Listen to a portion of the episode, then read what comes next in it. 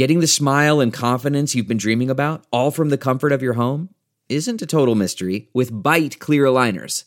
Just don't be surprised if all your friends start asking, What's your secret? Begin by ordering your at home impression kit today for only $14.95. Byte clear aligners are doctor directed and delivered to your door. Treatment costs thousands less than braces, plus, they offer flexible financing, accept eligible insurance, and you can pay with your HSA FSA. Get 80% off your impression kit when you use code WONDERY at Byte.com. That's B-Y-T-E dot com. Start your confidence journey today with Byte. This is Life with Monica Matthews. Somebody's got to say it. Ever heard of the five love languages? It is a book I highly encourage you to purchase, even if you have to do it on the down low.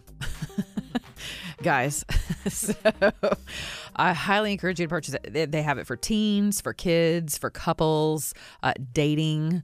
Uh, I think it would also it could also work in the workplace as well because all of us, right, are created in love by love.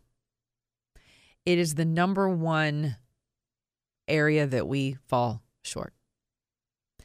So I love the fact that my daughter points out that I'm Greek and I'm German, and in the Greek language, there's like, you know, five different words for love. And we're we're most familiar with three. So you've got the agape, the eros, and the friendship, right? And uh, eros being erotic, uh, sexual, sensual. Uh, the friendship being more of the kairos, which is more friendly, uh, kind of brotherly love. Agape is like complete. It is complete, mature, unconditional love. In the English language, we have one word love. And I feel like that leaves us with such an anemic understanding, much less ability to actually express the fullness of love. And in one of my upcoming podcasts, I'm going to address something that just blew my mind regarding sexless marriages in the country right now. And it's a whole culture. And we hear about it a lot, but this is actually taken on like a um a paradigm of itself within the psychology uh within the psychology lexicon. exactly. So with regard to love languages, I'm going to share a couple of stories with you and see if you can't relate. All right. And see and connect the dots in your own life. So, have someone who wrote to me and said, Hey, thinking about going through a divorce. We are on the verge. It's awful. I'm tired. What do I do? My husband keeps, you know, thinking that he can buy me. And this person's written to me before. So, and it usually involves something along the lines of the husband continuing to give her gifts, and he gives her these elaborate gifts. So, uh, at first glance, someone might think, oh, yeah, he's just trying to buy his way out of this. He's trying to buy his way into her graces or into her mercy. But if you'll look a little bit deeper, I instantly discerned that he likely, his love language is gifts. The five love languages uh, are words of affirmation, touch, acts of service, quality time, and gifts.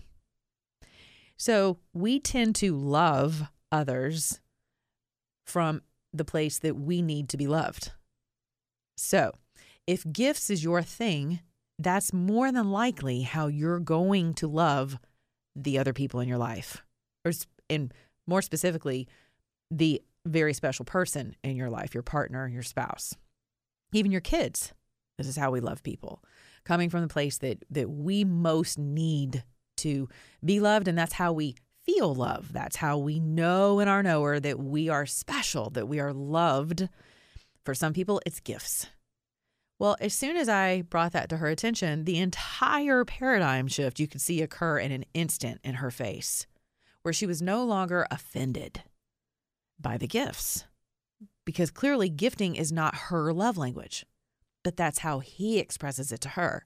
And can I tell you, we we we may have seen the turning of a potential divorce tide by just one simple moment of understanding. That is powerful, right? So I'm encouraging people to get this book. I get nothing out of this other than knowing that I think it's going to bring an enormous amount of value to your lives, and that makes me happy. I'm not compensated for this. I'm not in cahoots with him, but I love the book and I've used it in my own life.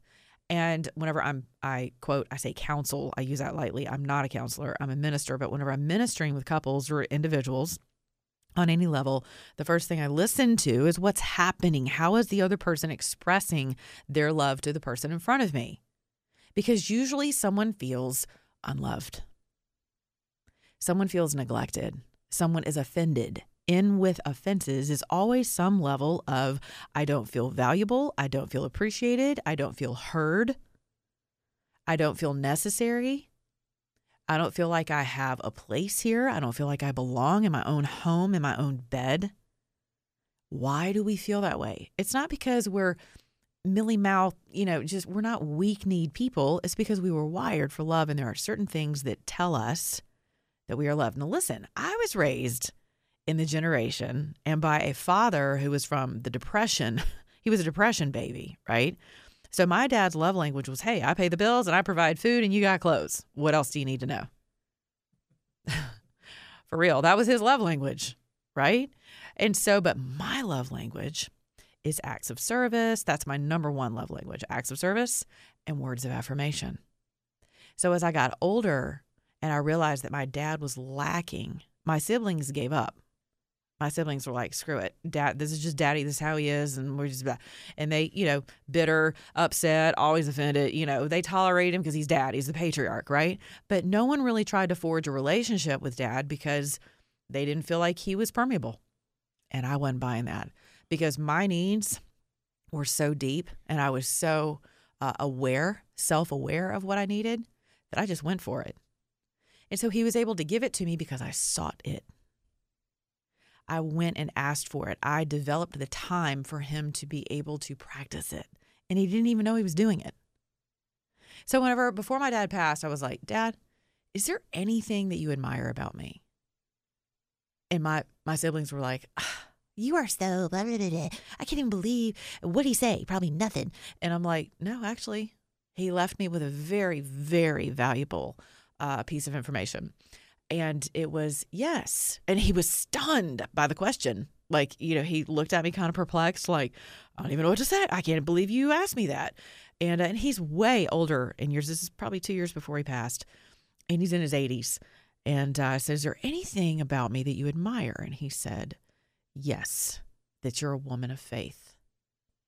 I was like, wow, because that's kind of a contentious area in our relationship, always has been that he's Orthodox. I'm just straight up Jesus lover, right? so I was kind of the one that got away.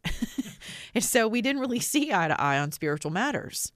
But it didn't matter because he still had a level of respect and love and admiration for me. And had I not asked that question, had I not pursued him in fostering the love language that I know I have, I would have completely missed out on that, and so would he. So I want to encourage you to get to know yourself. What do you have to have in order to feel and know, not just feel? This isn't just feelings. This is know that I know, I know, I know that I am loved and I am needed, I am respected, I am adored, I am admired, whatever it is. Listen, I'm a minister. The church does a horrible job of self deprecation to the point of self denial. Horrible. The world does a great job of everything being about self. and the blue green area, I love that. I love that visual. The blue green area of life, that beautiful, peaceful, balanced area of life, is understanding that second part of the only commandment we have, which is to love your neighbor as who? Yourself. So, part of loving your neighbor is really knowing how to love yourself and setting your expectations at a level that are not inordinate.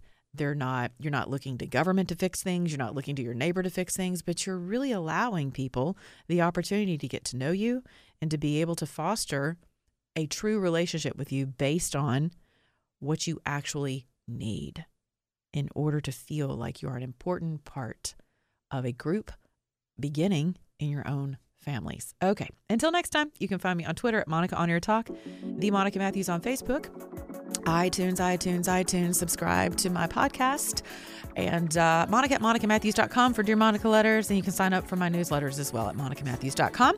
Have a great day. Be nice. Starting in your own mirror. Love you.